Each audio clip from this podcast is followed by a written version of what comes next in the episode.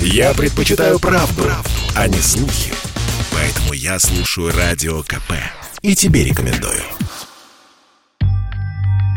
Увеличение мат-капитала и пенсий, защита граждан при покупке квартир и пожизненное для педофилов. Это изменения, которые ждут граждан с февраля. Повышается выплата материнского капитала по фактической инфляции почти на 8,5%. Размер на первенца почти 525 тысяч, на второго ребенка 693 тысячи рублей. С 1 февраля вырастут и пенсии. Страховая часть проиндексирована на 8,6%. Это для неработающих пенсионеров. Кроме того, вводится защита прожиточного минимума от списания. На зарплату и другие доходы, равные этой сумме, не может быть обращено взыскание по исполнительным документам. Надо подать заявление с реквизитами банковского счета, где хранить сумму в размере прожиточного минимума на свои нужды.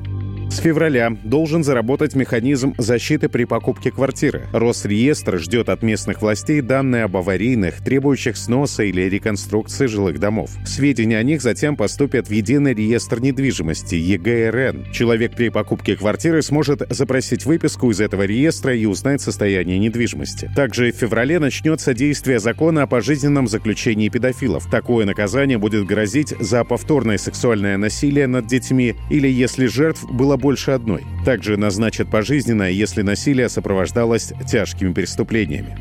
В феврале вводится новый штраф для предприятий. Наказывать будут за отсутствие или неправильную работу систем контроля за выбросами загрязнений. Также в феврале увеличат штрафы за продажу табака и алкоголя без маркировки. Спорткп.ру О спорте, как о жизни.